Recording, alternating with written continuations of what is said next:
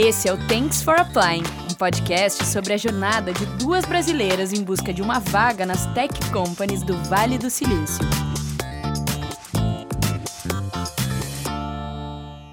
Olá, sejam muito bem-vindos a mais um episódio do Thanks for Applying. Eu sou a Melissa. Eu sou a Eduarda. E hoje a nossa convidada é a Maria Fernanda Oba. A Mafê é formada em administração de empresas, tem mais de sete anos de experiência na área de bens de consumo em empresas como Johnson e Ambev, e no ano passado caiu de paraquedas aqui em São Francisco e nesse mundo das tech companies. Na nossa conversa, ela vai nos contar como foi deixar uma carreira sólida no Brasil, trilhar um novo caminho por aqui e sobre a jornada de transição de um trabalho voluntário para o nosso tão sonhado job pago em um novo país. Oi, Mafê, bem-vinda. Oi, meninas. Obrigada, é uma super honra estar falando com vocês e poder compartilhar um pouco da minha jornada aqui nos Estados Unidos. A gente que agradece. Vamos lá, então. Conta um pouquinho pra gente como é que foi que tu chegou aqui. É, conta mais um pouquinho né, também sobre você, como tu chegou aqui, por que que tu veio para cá e como foi o, o, período de adaptação. Basicamente é, e resumidamente, eu cheguei aqui porque meu marido trabalhava é, e trabalha atualmente em um banco americano, Bank of America. Trabalhava sete anos no Brasil e recebeu uma proposta para ser realocado aqui em São Francisco.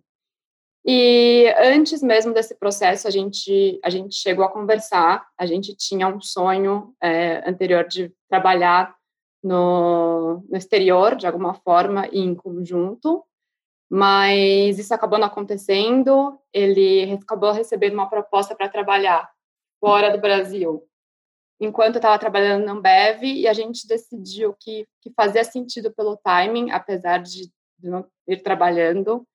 E foi aí que a gente decidiu, enfim, larguei tudo e viemos nessa nova jornada é, para morar em outro país. Legal. Tu tem o mesmo visto que eu, L2, né, de acompanhante? Sim. Como ele veio transferido vai, internacionalmente, eu não, eu não, sei exatamente qual é o significado do, do L1, mas por eu ser esposa, também recebi o L2, e, e aí com o L2 eu posso trabalhar aqui, que já, já ajuda bastante. É, e isso, inclusive, era até um ponto que era uma premissa para a gente, a gente já tinha conversado antes de que se fosse para ter um, uma possibilidade de trabalhar, a gente viria. Então, a gente conversou bastante a respeito, e eu, até o momento, não sabia se fazia sentido eu trabalhar, focar no trabalho ou estudar, então Assim que ele recebeu a, a proposta né, para ser realocado nesse programa global que o banco tem, que a gente até pode falar um pouquinho mais se vocês quiserem, é, a gente começou a analisar as possibilidades, eu comecei a pesquisar se fazia sentido fazer um MBA ou trabalhar, e aí tendo esse visto do, L, do L1 e do L2, a gente achou que fazia sentido arriscar e larguei o, o meu emprego e vir para cá para São Francisco. Só para dar um pouquinho de contexto para quem está nos ouvindo, o L, o L é o tipo de visto que chama intercompany. Então, só tem esse visto quem trabalha em uma, uma empresa que tem é, escritório fora dos Estados Unidos, não necessariamente no Brasil. Então, o, o, a, o marido da Duda também tem o visto L1, que é uma empresa que tem aqui, tem lá, e o mesmo com o marido da Mafê. Então, é, não é não existe pessoas com visto L que trabalham em empresas apenas americanas que não têm operação fora dos Estados Unidos. Só para dar um contextinho, acho que tu ia complementar, né, Duda? Isso, perfeito, Mel. E eu queria perguntar para a Mafê é, como que foi, assim, tu falou, ok, foi uma decisão conjunta, mas como é que tu te sentiu, falando um pouco mais do lado emocional, de ter que abrir abrir mão de alguma forma da tua carreira, mesmo que por alguns meses, porque a gente sabe que o processo do visto L ele demora um tempo, o meu demorou seis meses para chegar. Como que tu te sentiu, assim, é, desde o momento que, ok, saí do meu trabalho e durante esse tempo que tu ficou aguardando a, a chegada do, da permissão, enfim? Não, total. Abrir, abrir mão do que eu vinha construindo, né, de, de carreira na Ambev, que é uma empresa que eu amo e estava trabalhando já, ia completar uns sete anos, então não foi um processo fácil. A gente, a gente esperou ele receber a proposta para efetivamente conversar sobre quais seriam os próximos passos, e eu visto o L1 não é tão simples de conseguir, né? Você tem que fazer uma entrevista para mostrar quais são suas competências e skills que você conseguiria substituir, por exemplo, um americano aqui. Então, existe um processo bem complicado que não é 100% de certeza de garantir que você vai conseguir realmente ser aprovado. Então, a gente esperou por esse processo até chegar a aprovação, e aí sim eu conversei com, com a minha empresa, com a Bev, e o que eu analisei na, naquele cenário era que sim, eu, eu estaria abrindo mão de uma carreira de, de sete anos, mas que isso não fechariam portas para mim, né, na, na, nessa empresa que, que eu trabalhei tanto tempo, e que no limite eu ia sair com mais experiência daqui, novas oportunidades, novos aprendizados que no geral iam fortalecer, agregar na minha jornada profissional e até enfim, estudantil como um todo, dependendo do que eu quisesse fazer. Então no final eu isso. Eu acho que é, é bacana ter essa experiência internacional. A gente sabe que, que é um tempo limitado então, o que eu estou tentando viver é tentar tirar o máximo proveito do que eu estou vivendo aqui, aprender o máximo para voltar com uma bagagem maior e isso me agregar para quando eu voltar para o Brasil, para minha carreira e para novos opções de trabalho.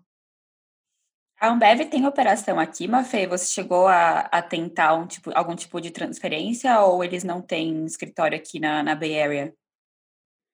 Então, tem, tem escritório na Bay Area. Eles tem uma operação de vendas, especificamente aqui, né, operação do corporativo em si da, da matriz, não é aqui na Bay Area, é, tem uma operação grande em Nova York, por exemplo, e no começo, quando assim que saiu meu visto de trabalho, né, que é um processo que a Duda é, chegou a explicar um pouco com a mesma situação que o dela, de esperar uns três, quatro meses para chegar a permissão, eu falei com uma pessoa que trabalha aqui, mas para a vaga daqui era muito vendas operacional, que era uma vaga que eu já tinha tido no começo da minha carreira na Ambev e que eu falei, ah, acho que não faz muito sentido e eu vou tentar alguma coisa nova, até porque eu estou aqui no Vale do Silício, talvez uma empresa de tecnologia faça mais sentido, ou trabalhar numa startup faça mais sentido, então eu acabei não dando continuidade nessa conversa com essa pessoa da Ambev aqui.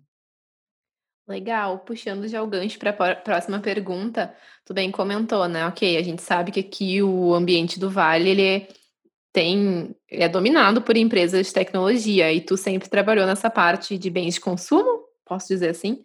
É. é como é que foi assim é, se ver num lugar onde a tecnologia domina, que não é algo que é o teu background? E também queria entender uh, quais eram as tuas expectativas de carreira e de mercado quando tu chegou aqui. Quando eu cheguei aqui, eu não esperava que seria tão difícil é, conseguir uma, uma nova oportunidade de emprego ou um novo emprego. Então, foi um pouco chocante nesse sentido, né? E aí, até linkando um pouco para a tua pergunta anterior, eu a gente estava acostumado a trabalhar, nós três, com uma carreira, dia a dia tal. Chegar aqui e nesse processo de esperar até os três meses para ser a, aprovação, já é um processo muito complicado, porque a gente não está acostumado a viver essa tipo, espera. a gente ficava o tempo inteiro, eu ficava o tempo inteiro dentro de casa, é, tentando estudar, ocupar a mente. Então, foi um processo bem difícil. Então, aproveitei esse momento também de que eu não estava trabalhando para pesquisar um pouco mais das empresas que estavam aqui, entender que fazia sentido eu tentar aplicar ou não. E no final do ano passado, né, depois de uns quatro meses é, que eu tinha chego aqui e tinha conseguido a permissão, eu comecei a aplicar para algumas vagas de tecnologia de empresas que eu conhecia, para tentar por LinkedIn, pelo processo lá demorado tal até então eu não sabia nada sobre o robô, não sabia nada sobre o que era ficar no LinkedIn, se estava certo, se não estava certo. E eu fui aprendendo muito, muito com vocês também, todos os ensinamentos e o que vocês foram passando. Então, foi um processo que você vai aprendendo, levando porrada no meio do caminho e ajustando. E aí, obviamente, obviamente, para mim, todas essas conversas no LinkedIn não deram a nada, tipo, todas essas aplicações. E aí eu comecei a repensar será que eu estou aplicando para as vagas e para as empresas certas? E porque não, não nada está acontecendo, então você começa a repensar a sua estratégia. E aí até no final do ano, em novembro, eu fui chamada para uma única entrevista das, sei lá, 30 que eu tinha aplicado, ou 20 que eu tinha aplicado, que era para Nestlé. E aí foi quando, no começo desse ano, eu falei, acho que faz sentido eu tentar mais para frente e continuar focando em empresas de bens de consumo, porque foi a única entrevista que eu tive. E além desse insight de tipo, ó, tá, ok, a única empresa que me chamou das que eu apliquei foi uma de bens de consumo, então talvez, né, seja uma estratégia que eu deva seguir. Quais outros insights tu teve é, durante a aplicação? Tem alguma coisa que tu aprendeu, assim, ou que tu percebeu que tu estava fazendo errado, ou que tu podia ter feito diferente durante o processo de aplicar e de buscar por vaga? Eu acho que o aprendizado foi muito lento no começo, porque eu aplicava apenas pelo LinkedIn, não entrava em contato com ninguém, então essa questão de networking eu não fazia e não dava resultado. Ou eu recebia resposta negativa ou eu não recebia nada. E aí a Mel ia me, ajudando com algumas coisas também que ela vinha aprendendo, então foi um processo muito lento no começo. Mas aí em janeiro é, eu comecei a, a, trabalhar no projeto voluntário, no trabalho voluntário, e aí eu parei um pouco de procurar. Então, esse processo, no ano passado, foi super lento e não deu em nada, assim. Aí eu, eu foquei mais no trabalho voluntário. Aproveitando o gancho da, da história, né, que você já comentou que começou o trabalho voluntário, Conta um pouco pra gente como foi o processo desde o primeiro contato com a empresa até o primeiro dia de trabalho voluntário. E aí você pode explicar um pouquinho o que, que é a empresa que você está voluntariando hoje, como que é o seu dia a dia e tudo mais. Sim, sim. É... Foi muito interessante esse primeiro contato, porque foi muito por um acaso. Eu, a gente se mudou para São Francisco em julho do, de 2019 e eu estava pesquisando sobre ou focar na minha, no trabalho e conseguir um emprego, ou se eu deveria estudar. Então, eu estava analisando essas duas oportunidades, se eu faria um MBA ou se eu trabalharia.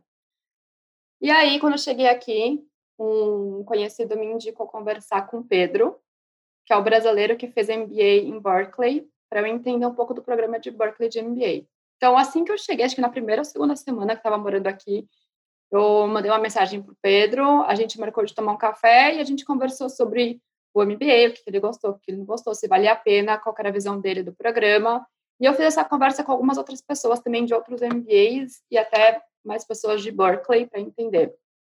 E aí ele me contou um pouco da, da história da, da Flourish, que é, que é a empresa que eu estou trabalhando hoje, como que surgiu, é, por que, que era importante para ele, qual era o objetivo dele. Então, essa empresa, que é uma startup hoje, surgiu no próprio programa do MBA, numa aula de Design Thinking, e ele, com uma colega dele do programa do MBA, fundaram a empresa logo depois que saiu, que eles saíram do, do programa. E foi acelerada pela, pela é, aceleradora da universidade, então estava muito inserida no meio educacional da Universidade de Berkeley. E aí eu achei super legal. E nessa, nessa conversa inicial, lá em julho, ele me falou: oh, se você um dia quiser trabalhar comigo ou tiver interesse em trabalhar comigo, vamos bater um papo, vamos ver se faz sentido tal. Aí eu falei, não, pode deixar, conta comigo tal. E aí ficou por, por, por aí mesmo. E aí ele entrou em contato comigo depois, é, a gente foi conversando ao longo do processo de aplicação do MBA, e aí eu falava para ele, olha, eu acho que agora não é o momento ideal, porque eu estava fazendo todos os processos de essays, de aplicação, de vendo carta de recomendação, quem que faria, quem não faria, um processo bem intenso, né, de aplicação de MBA, esperando também meu, meu meu visto de trabalho, minha carteira de trabalho. E quando chegou em dezembro, é, depois dessas poucas ou muitas tentativas de, de LinkedIn, eu mandei uma mensagem para ele. Falei, Pedro, acho que é, faz super sentido. Eu nunca trabalhei numa startup, eu quero ter essa experiência. Acho que é um jeito de eu, eu conseguir entrar em contato com esse mundo de inovação daqui do Vale do Silício. É, você topa conversar? Como que tá? Vocês ainda estão procurando alguém? E aí foi aí que a gente achou o meio do caminho. Na, na época, eles estavam passando por um momento difícil de, de startup, porque toda startup tem, dependendo do investimento, tem um runway rate, que é a vida de financeira, digamos assim, que é meio curto. E ele falou, Mafê, agora tá meio ruim, acho que não vai, não vai fazer muito sentido pela nossa questão financeira. E aí eu tive a ideia, eu falei para ele, não tem problema. eu quero, enfim, me sentir produtiva, quero ajudar. Na época também essa questão de não, de não fazer nada é uma coisa que acaba pesando também no, no até no psicológico, né? Quero fazer alguma coisa, quero me sentir útil, quero aprender, quero discutir problemas novos, quero ajudar a resolver alguma coisa e foi aí que a gente entrou nesse acordo do, do trabalho voluntário.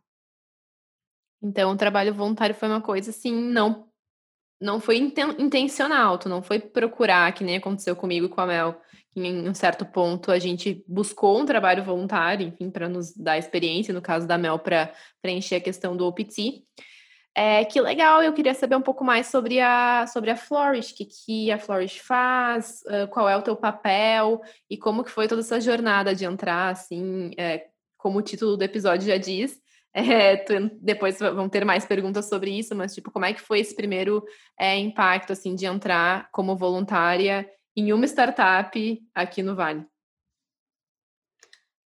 Foi, está sendo uma super experiência de, de aprendizado e de como ter mesmo um mindset de mudar de inovação, é tudo muito rápido. Então, quando eu entrei, minha ideia inicial não era fazer um trabalho voluntário, mas como é, eu entendi 100% a situação da empresa, e para mim era muito mais importante aprender e estar tá envolvida no, num projeto, num, numa empresa, e eu acreditava bastante no propósito da empresa, falei, não, não tem problema, eu quero trabalhar com vocês, e, obviamente, conforme as coisas forem evoluindo, a gente vai conversando, né? Tipo, a empresa é super nova, tem tudo para crescer. Se começar a crescer e dar certo, a gente vai analisando se faz sentido virar de um trabalho voluntário para um trabalho pago. Então, assim, conta comigo. E na época também, eles, eu estava esperando o resultado do, do MBA, então o Pedro e a Jéssica super me deram uma força, me ajudaram, é, falaram de como era o processo. Então, nesse começo, foi uma troca bem legal, assim, de, de, de experiências entre a gente. E aí, a empresa hoje, falando um pouquinho de qual é, de qual é proposta e a missão, o Pedro é brasileiro, ele veio para cá quando ele tinha acho que uns 15 anos com a família dele. E essa questão financeira de como conseguir dinheiro, se virar, né, para uma família de imigrantes, era uma coisa que pesava muito para eles. E no MBA, quando ele entrou, ele queria criar uma empresa que ajudasse essa primeira geração de imigrantes e, e jovens a guardar dinheiro, a, a, poupar dinheiro. E aí a empresa surgiu dessa ideia com esse propósito, para ajudar as pessoas a terem essa consciência de hábitos financeiros saudáveis. E foi lançada como uma empresa B2C, que é direto para o consumidor final, por meio de aplicativo que usa gamificação e ciências comportamentais para ajudar as pessoas a se incentivarem e pouparem dinheiro.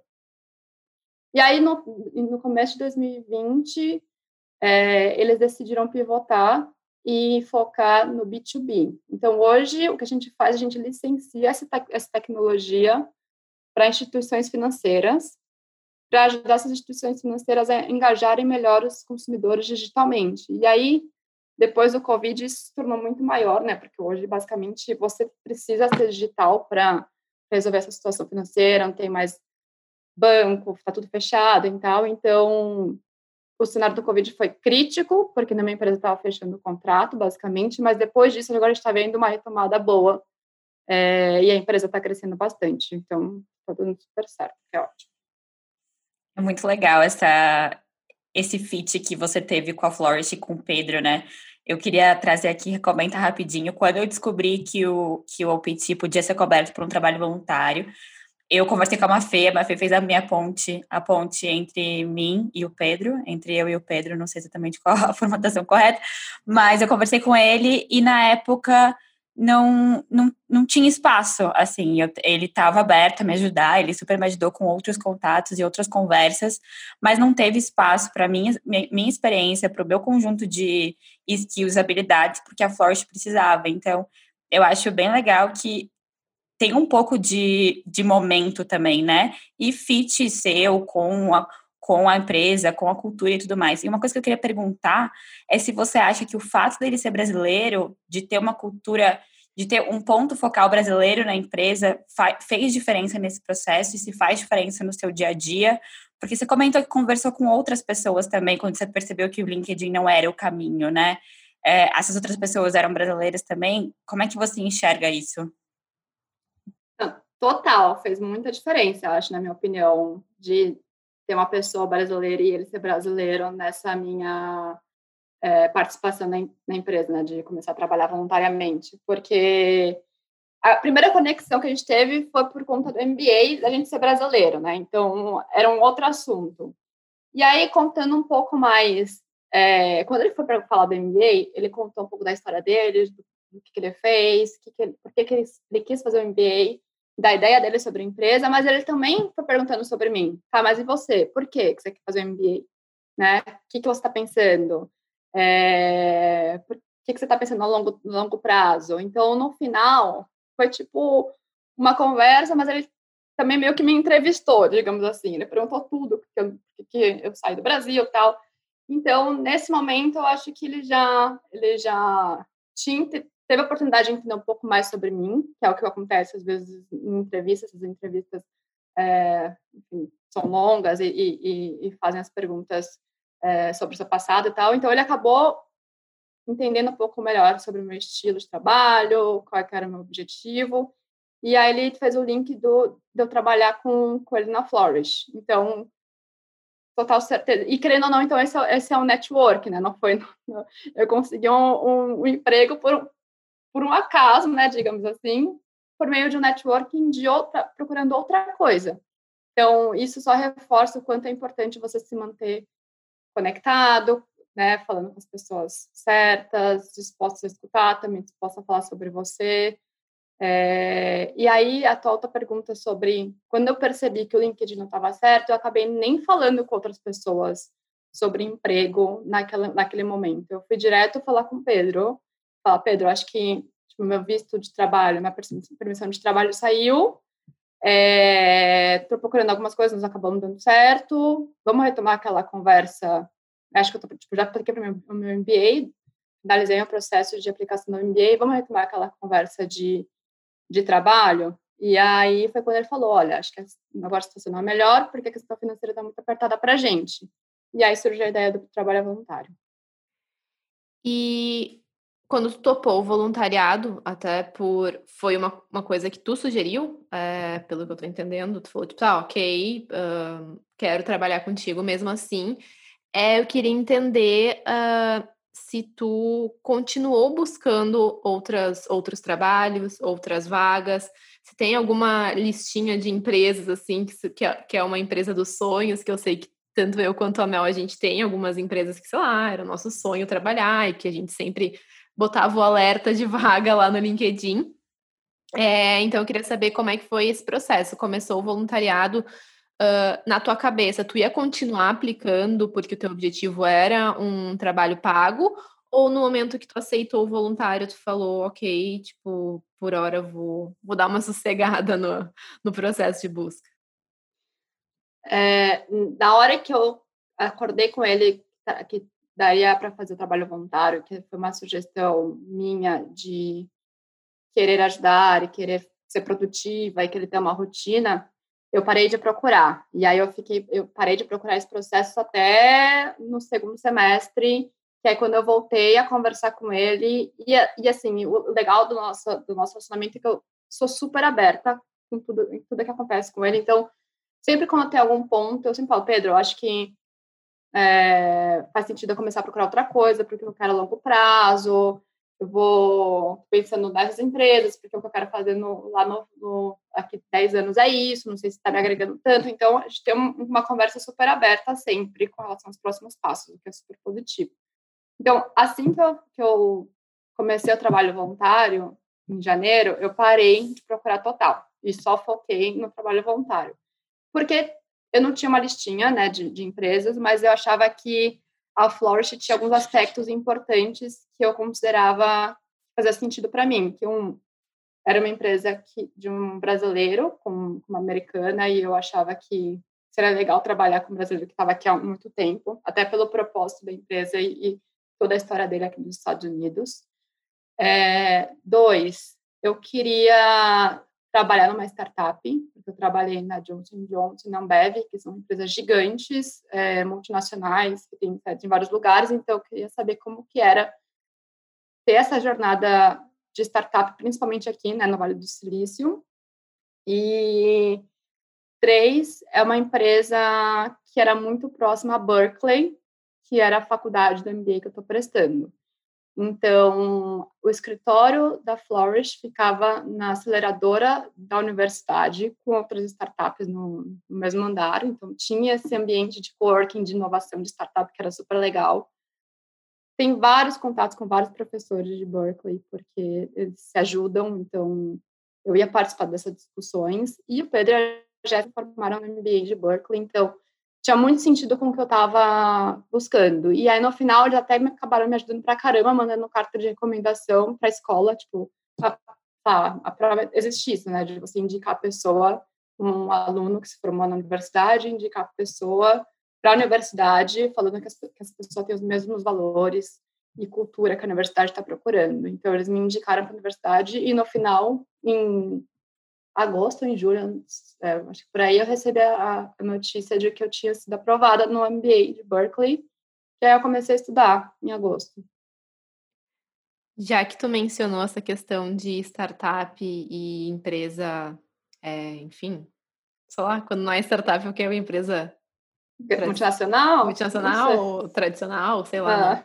É, eu queria ouvir de ti as diferenças que tu percebeu, já que tu já trabalhou em duas gigantes aí de bens de consumo. É, como que foi daí se ver numa startup é, e trabalhando com um, um produto digital? Acho que a primeira grande diferença, diferença entre as empresas é que na startup você tem que fazer o que está mais urgente na hora que está mais urgente. Então, você tem uma função definida, mas ela pode mudar a qualquer momento, de acordo com o que acontece com a empresa e com o cenário.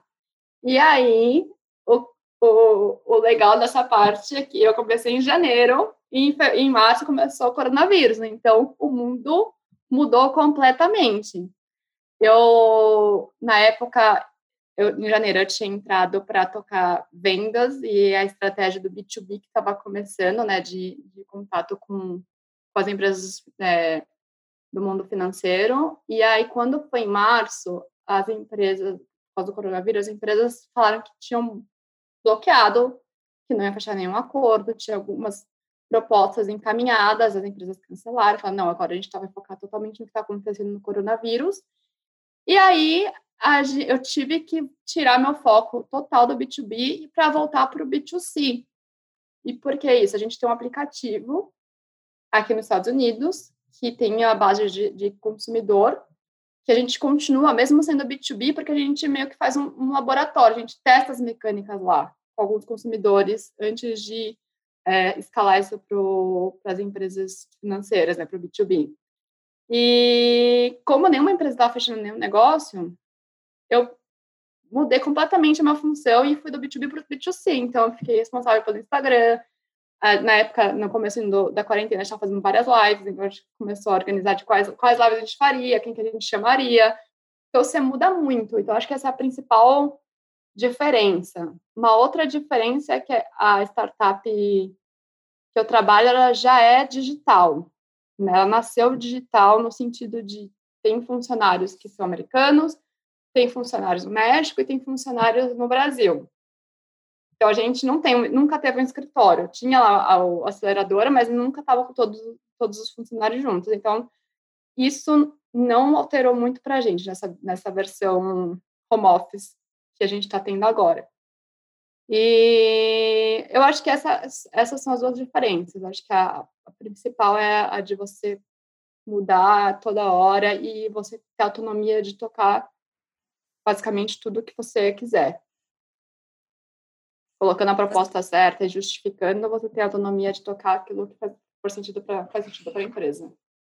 Se você tivesse que, que, escolher um caminho, eu não acho que, que os, nenhum se anula, mas hoje que você tem experiência em startup e em umas empresas mais tradicionais, o que que você, qual que é a sua visão hoje de que, que, que você vê daqui para frente a Maria Fernanda trabalhando? Cara, é uma ótima pergunta.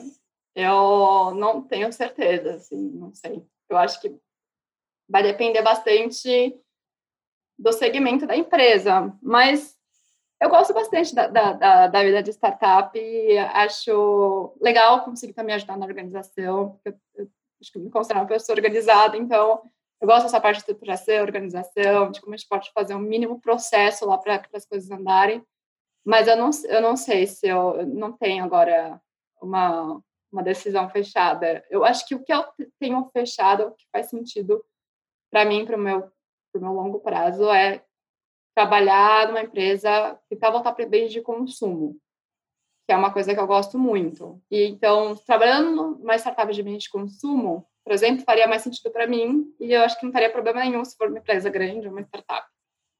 Legal, faz sentido. É, você falou que, que depois que você começou o trabalho voluntário, você deu uma pausa na busca, né?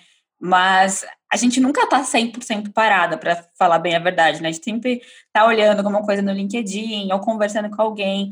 É, como foi é, balança, balancear essa expectativa da empresa em relação à sua busca de emprego? Porque como você não estava sendo remunerado, era um pouco meio que uma assumption, né? Uma a empresa imaginava que poderia, em algum momento, você receber uma oferta e você sair meio que repentinamente. Como foi balancear essa expectativa da empresa com o seu momento de poder abandonar a qualquer momento a empresa?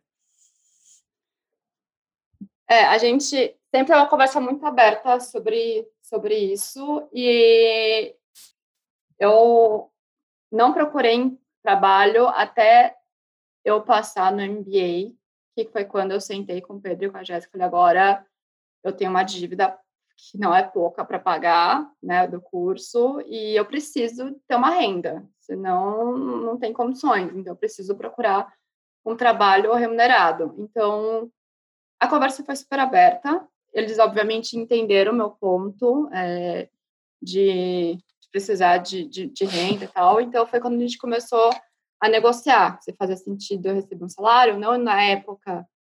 As coisas estavam começando a, a, voltar ao normal, os clientes começaram a retornar, e eu entendi a 100% na área da empresa, falei, obviamente não tem sentido nenhum vocês me pagarem salário se vocês não tiverem condições financeiras, se, a empresa tiver é, com caixa curto, mas aí foi meio que as coisas foram se encaixando, então foi quando a, a, a Flourish conseguiu fechar um contrato com, com um banco grande, e a gente conseguiu negociar um salário. Então, eu não, eu, obviamente, eu dei uma olhada no que estava acontecendo no LinkedIn, quais vagas eram estavam é, abertas, cheguei a prestar para poucas vagas, na época também acabou que é, teve uma recomendação da, da startup, que teve aquela teve uma conversa que eu tive de me chamarem para entrevista, mas no final a Flourish me fez uma proposta de, de remuneração e estamos aí até hoje. Mas eu ainda continuo dando uma olhada, porque o que faz mais sentido para mim, até para, como eu falei aqui já, é alguma coisa de beijo de consumo ou inovação. Então, a gente está sempre tentando alinhar as expectativas e, e o Pedro sempre pergunta, tá bom, o que faz sentido você aprender aqui com a gente para te ajudar no teu futuro? Tipo, o que, que você quer fazer? Ah, então vamos tentar encaixar o que você quer aprender com o que a gente está fazendo aqui, vamos ver se o que você está querendo aprender faz sentido para a gente agora. Então, existe essa conversa, porque no final, não é, nem tudo é remuneração, né? Salário. É tipo, o que você está aprendendo, se você está curtindo, se você vai conseguir usar isso para frente, se está te agregando de outra forma. Então, tem sempre essa, esse balanço entre, entre eh, as duas pontas e tem sempre essa discussão bem aberta entre a gente.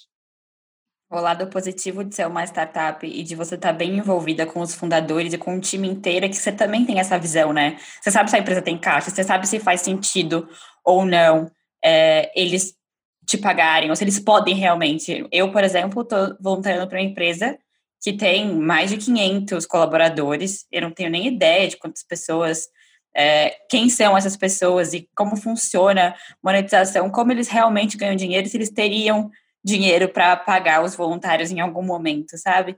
Então, é bem legal ter essa noção estar próximo e até acho que a gente vive mais o negócio e se motiva mais nesse, nesse ambiente que você está mais próxima, né? É, agora, uma pergunta que eu pensei agora, na verdade, a gente nem tinha combinado ela, é, as pessoas na empresa, o resto das pessoas sabiam que você era voluntária. Como que era isso? Ou não sabiam? Existia algum tipo de... É, você sentia alguma relação diferente com as pessoas porque de cobrança, porque você era voluntário? Tipo, ah, essa menina aqui, ela tá voluntária, não vou nem pedir isso pra ela, sabe? Algum, alguma coisa assim você sentia ou as pessoas não sabiam e era um fluxo normal, era só um acordo entre você, o Pedro e a Jéssica? Eu acho que as pessoas não sabiam, porque eu acho que o Pedro e a Jéssica não falavam isso pro, pro restante dos funcionários, quem que ó, trabalha voluntário, trabalha na voluntária, quem era estagiário, quem não era. É, até hoje eu não sei, por exemplo, tem alguns estagiários na Flourish, não sei se eles recebem ou não recebem, eu também não pergunto, mas era, era normal, era um trabalho normal, era, obviamente que a gente tinha que ter o comprometimento, dependia, a, a Flourish dependia daquela entrega, e aí quando tinha alguma coisa que eu não podia uh, participar, por exemplo, a gente vai viajar uma semana, tal, ficou fora, falava, essa semana que eu vou estar fora, não vou conseguir, eu sempre avisava com antecedência para deixar as pessoas é, organizadas, mas eu não sentia diferença, até porque eu estava meio trabalhando 100%, uns, vai, seis, oito horas por dia na Flourish, não estava estudando, não estava, não tinha outro trabalho, não, basicamente estava focada nisso. Então não sentia, não sentia nenhuma diferença. O time foi sempre, me tratou sempre como uma funcionária do quadro normal.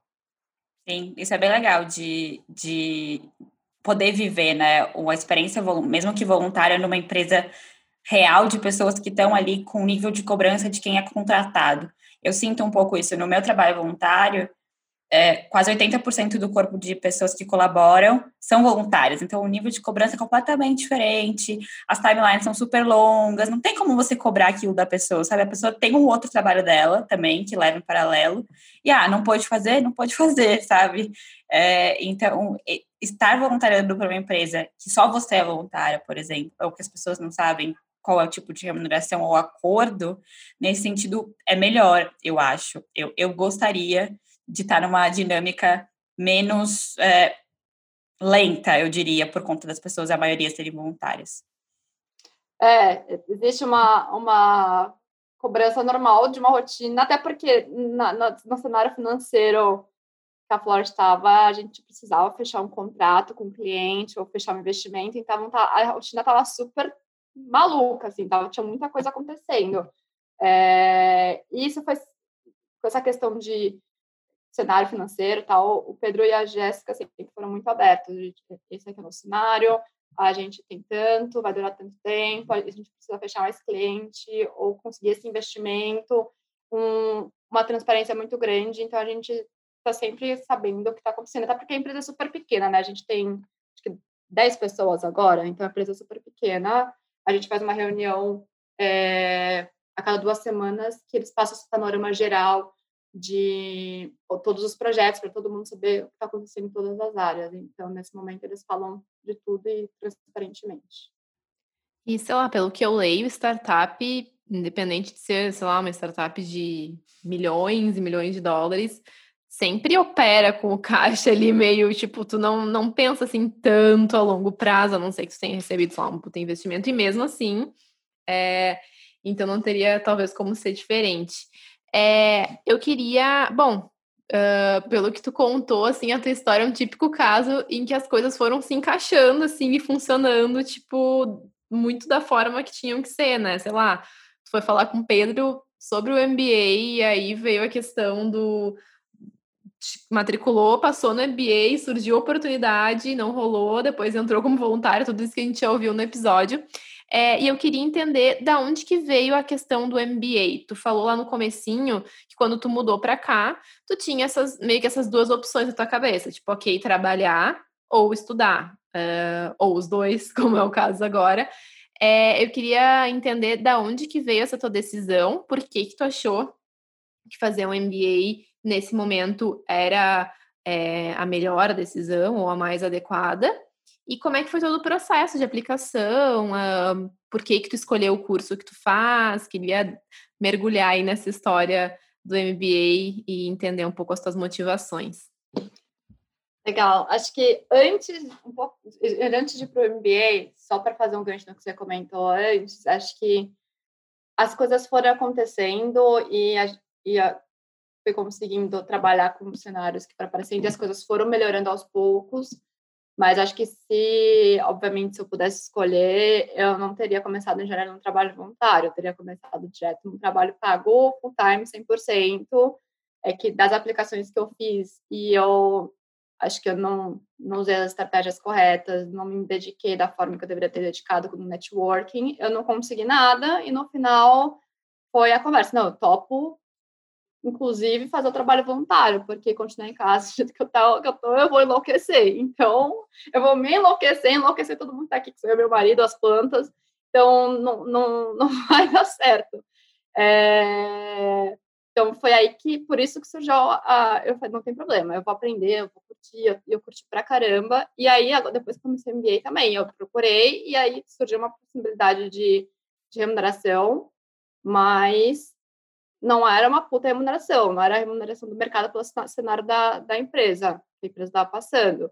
Então, também, eu preferia ter topado uma proposta de uma remuneração do mercado, mas era o cenário atual, e hoje é a mesma discussão. Então, hoje eu parei, a gente teve um acordo né, de remuneração que acabou agora em novembro, e a gente está nessa conversa para o próximo passo. Então, tá, faz sentido ter um próximo passo? Qual que vai ser a remuneração? E a gente está nessa negociação salarial, né? Então, é, o que eu percebi nesse processo de trabalho voluntário barra remunerado e, e procurar outras coisas é que, para mim, é muito difícil é, ter tempo de dedicação que uma aplicação precisa. Vocês sabem melhor do que eu que aplicar para emprego é como se fosse um trabalho full time, é muito, exige muita dedicação. Então, eu nunca fui aquela pessoa que conseguiu é, atualizar o currículo para aquela função específica, eu mandava cover letter direitinho, entrava em contato com alguém. Eu sempre fiz um trabalho meio ruim nessa parte de aplicação.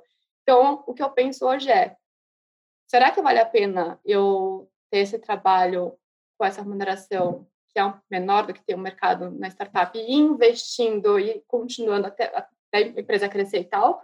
Ou será que vale a pena eu parar, ter 100% desse tempo dedicado a aplicar da forma que eu deveria ter aplicado desde o começo, sabe?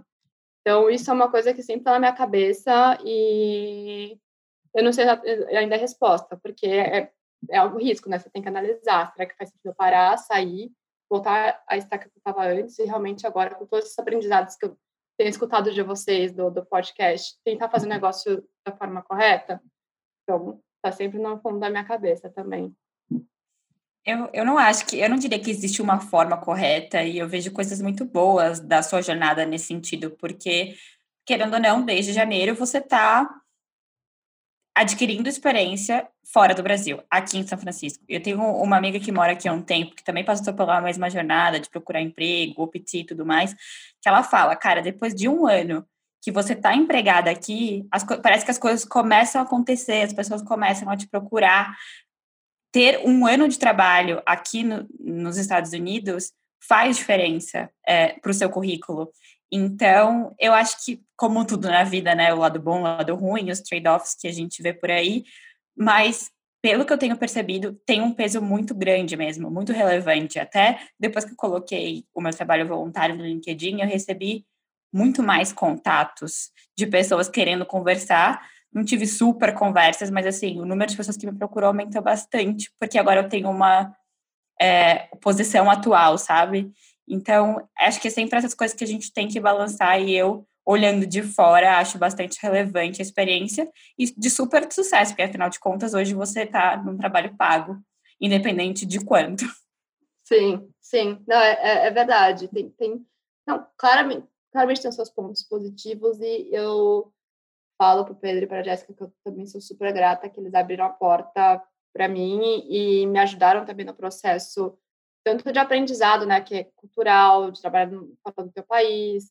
É, eu, traba, eu, tava, eu nunca trabalhei numa fintech, eu sempre trabalhei em meio de consumo, então minha curva de aprendizado foi diferente. É, todo o processo que eles me ajudaram né, na cultural da empresa, na cultural dos Estados Unidos. Então, foi, foi uma troca grande. E, além disso, como eles fizeram um MBA, o, uma coisa muito legal é que eles me dão autonomia de colocar algumas coisas que eu estou aprendendo na aula para a empresa. Então, obviamente que é bom para a empresa também, mas é muito bom para mim. Então, eu consigo aprender e colocar também na prática, que é um, pouco o objetivo do programa do MBA que eu estou fazendo, e eles são super abertos para isso. E aí vai um pouco, acho que para a pergunta do que a, do que a Duda tinha, tinha falado de, de, de como eu decidi fazer MBA e, e tudo mais. É, eu decidi fazer MBA falando com algumas pessoas entre sair do Brasil para cá, para ver se fazia sentido, porque é um investimento que você tem que fazer. E eu decidi que, pelo networking, pelo tempo que eu tinha dado, saindo de sete anos de carreira quase na Bev, eu ia aprender muita coisa e ia conseguir abrir meus olhos para o que tem de diferente, né, além do que eu já tinha feito. Então, eu prestei para o programa que eu tô hoje, que é um programa que chama Evening and Weekends, é faz só de final de semana ou só de noite, e é para quem trabalha full time.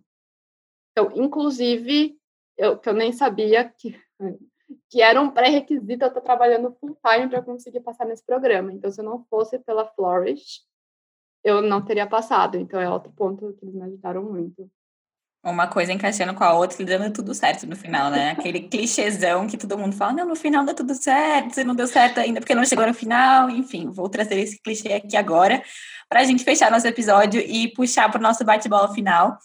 É, a gente faz um bate-bola final com todos os nossos convidados a cada episódio. E é, são três perguntinhas, né? Um bate-bola para a gente fechar. Então, a gente queria saber, com, a, com base na sua experiência com a Flourish e com a busca é, de emprego aqui desde que você chegou. Como é que você enxerga o brasileiro, é, uma vantagem e uma desvantagem de ser brasileiro no mercado aqui?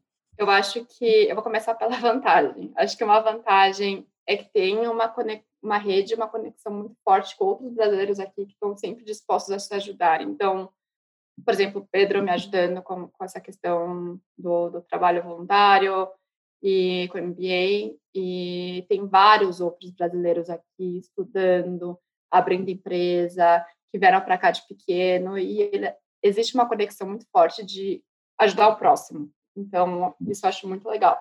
Uma desvantagem que vocês até chegaram a mencionar em algum dos episódios, eu não sei a certo se é desvantagem, mas eu sempre, quando eu aplicava no LinkedIn, e eles perguntavam se, se era latino ou não. Obviamente, eu colocava que era latina. Eu nunca soube se isso era bom ou se era ruim, como eles iam ver essa questão. Por um lado, eu falava assim, ah, acho que legal, eles vão prezam pela diversidade, talvez eles me consideram, mas por outro lado, assim, não sei se é se tem um preconceito, sabe? Então, é uma questão que vocês até mencionaram no outro episódio, que eu também não tenho ideia, e não sei até hoje, e eu ficava com essa, com essa pulga atrás da orelha. É, para ser sincero, eu acho que a gente também não chegou numa resposta ainda. Eu acho que é, o mais perto de uma resposta, mas é uma suposição minha, é de que depende da empresa, depende do. É, enfim, é, eu acho que depende do que eles não estão buscando, porque não, eu, eu não acho que exista, vamos, estamos buscando uma pessoa latina, mas dependendo das diretrizes e tipo do que que eles, uh, enfim, se é uma empresa que está buscando diversificar, pode ser uma vantagem. Agora, se é uma empresa que menor, por exemplo, que não patrocina de jeito nenhum, eles já, eu sei que é uma bobagem isso, porque não quer dizer tu ser latino não quer dizer que tu vai precisar de um patrocínio, mas eu acho que também é, eles podem usar isso como um filtro, tipo, ah, nem vou pegar pessoas de outras etnias e tal, porque, sei lá, em algum momento talvez a gente tenha que patrocinar, o que é um preconceito muito, muito burro. Então, eu acho que essa questão de ser latino ou não, eu diria que a resposta sempre depende. Depende da empresa que está aplicando e até do momento da empresa, enfim. É, a segunda pergunta é, é, bem engraçada, a gente adora, que é a gente pede para os convidados contarem alguma gafe alguma situação engraçada que tu já viveu ou que tu já presenciou gerada pela diferença cultural. Pode daí ser no ambiente de trabalho, no MBA, enfim, qualquer é, algum momento na tua vida que americana que rolou uma gafe? Ai, gente, boa pergunta. Eu não tinha pensado numa resposta. Mel, me ajuda a se lembrar de alguma coisa, que eu tô sempre compartilhando com você algumas das minhas situações. Mas eu acho que não teve nenhum. E minha memória é péssima, gente. Então, assim, eu.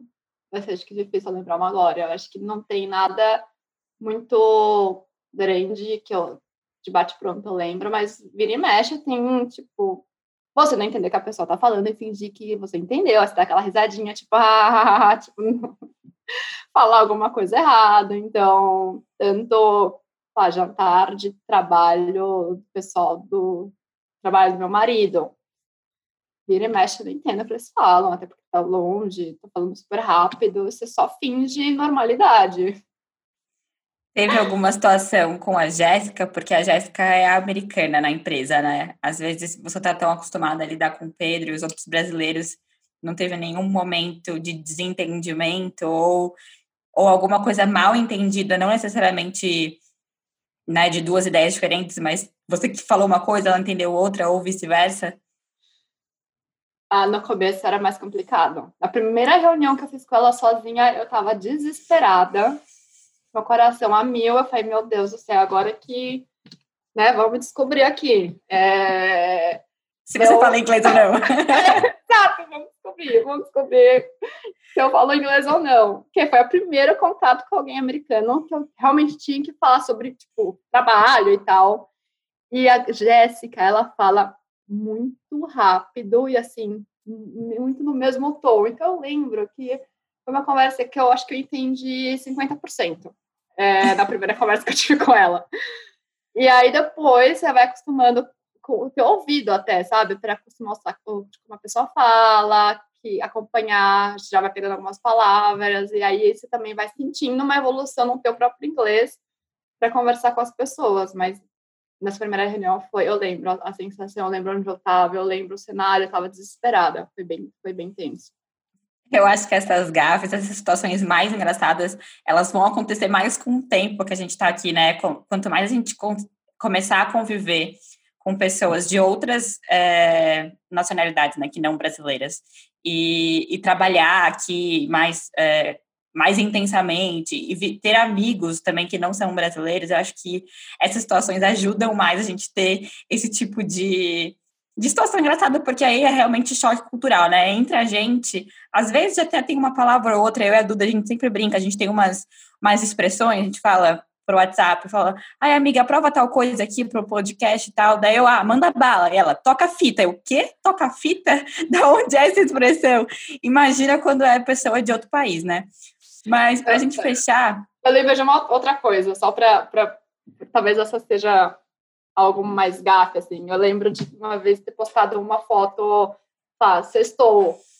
E aí eu tenho bastante gente que é do meu MBA, que eu adicionei, que é daqui, aí eu falei, putz, será que eles vão entender errado? Porque já, já li algumas coisas, tipo, não fale sextou se você tá morando em um lugar, porque sextou é tipo sexo, então sei lá, eu, fui, eu fiquei bem encanada. Falei, será que eu deveria ter postado? Não deveria ter postado. Mas ninguém comentou nada, todo mundo ficou, ficou de boa. Nossa, eu nunca tinha pensado nisso, que sextou pode ter uma, um duplo sentido quando se é. lê em inglês. Nossa, gente. Na verdade, o, come, o começo da palavra é, é duvidoso, né? Aliás, pode ser dúbio para a língua inglesa. Mas para a gente fechar, Mafê, é, você tem alguma dica de alguma ferramenta, livro, podcast filme, enfim, qualquer coisa que você queira trazer para gente, que te ajudou na sua busca por trabalho aqui, para montar sua rede de networking, para seu desenvolvimento de carreira nesse último ano, que a gente sabe o, o quão desafiador é, que você queira trazer para gente? Eu tenho uma super dica de um livro que eu amei, que eu li quando eu cheguei aqui, que chama Cultural Map, é de uma professora de MBA da INSEAD americana, que dá aula na França. E ela fala justamente isso, quais são as diferenças culturais e quais são os impactos no dia a dia de trabalho. De, e ela faz numa escala é, de várias competências e vai colocando os países, obviamente, que tem algumas diferenças, né? Cada personalidade é uma personalidade, mas você entende muito bem porque, sei lá, a cultura japonesa é super hierarquizada e aqui não tanto, eles explicam com base em história do passado, do, de, de, na época do Império. Então, assim, você consegue entender muito bem quais são as diferenças culturais e como você consegue agir para tentar minimizar é, falha de comunicação, por exemplo. Então, eu amei esse livro e indico para muita gente. Muita, todo mundo que me pergunta, eu indico esse livro. Eu já Legal. recebi essa indicação. Dá uma fé, inclusive. eu, vou te, eu vou te levar esse livro para você ler, tô com ele aqui. Parece muito interessante mesmo. Muito legal essa coisa. Para mim, essa coisa de diferenças culturais ainda é meio uma incógnita. Assim, eu acho que ter uma explicação, sei lá, científica ou, é, enfim, antropológica para isso é, faz a gente enxergar com outros olhos. Ah, eu adorei o episódio. Eu adorei saber mais sobre a tua história, que é super legal. Enfim, é, essa questão de ter, sabe, vindo para cá numa situação muito parecida com a minha e é, aplicado para um trabalho voluntário que virou um trabalho pago, MBA. Então, acho que o episódio trouxe vários insights legais e várias ideias também de caminhos que nem sempre são os mais óbvios a se seguir, mas que com certeza viraram uma história de sucesso. Muito obrigada, Mafê, por topar. Obrigada a você, estou super feliz em ter participado e não vejo a hora de escutar como ficou. a hora que for para o ar. Bom, também, acho que a Duda falou tudo. É muito legal ouvir histórias que, que fogem do óbvio, que, que dão insights para quem está ouvindo a gente, até para a gente mesma, de que a gente não precisa seguir uma receitinha de bolo que muitas vezes não existe para alcançar algum objetivo, para atingir alguma meta. Então, muito obrigada e obrigada para quem chegou até aqui. Tchau. Tchau, tchau. Até a próxima semana.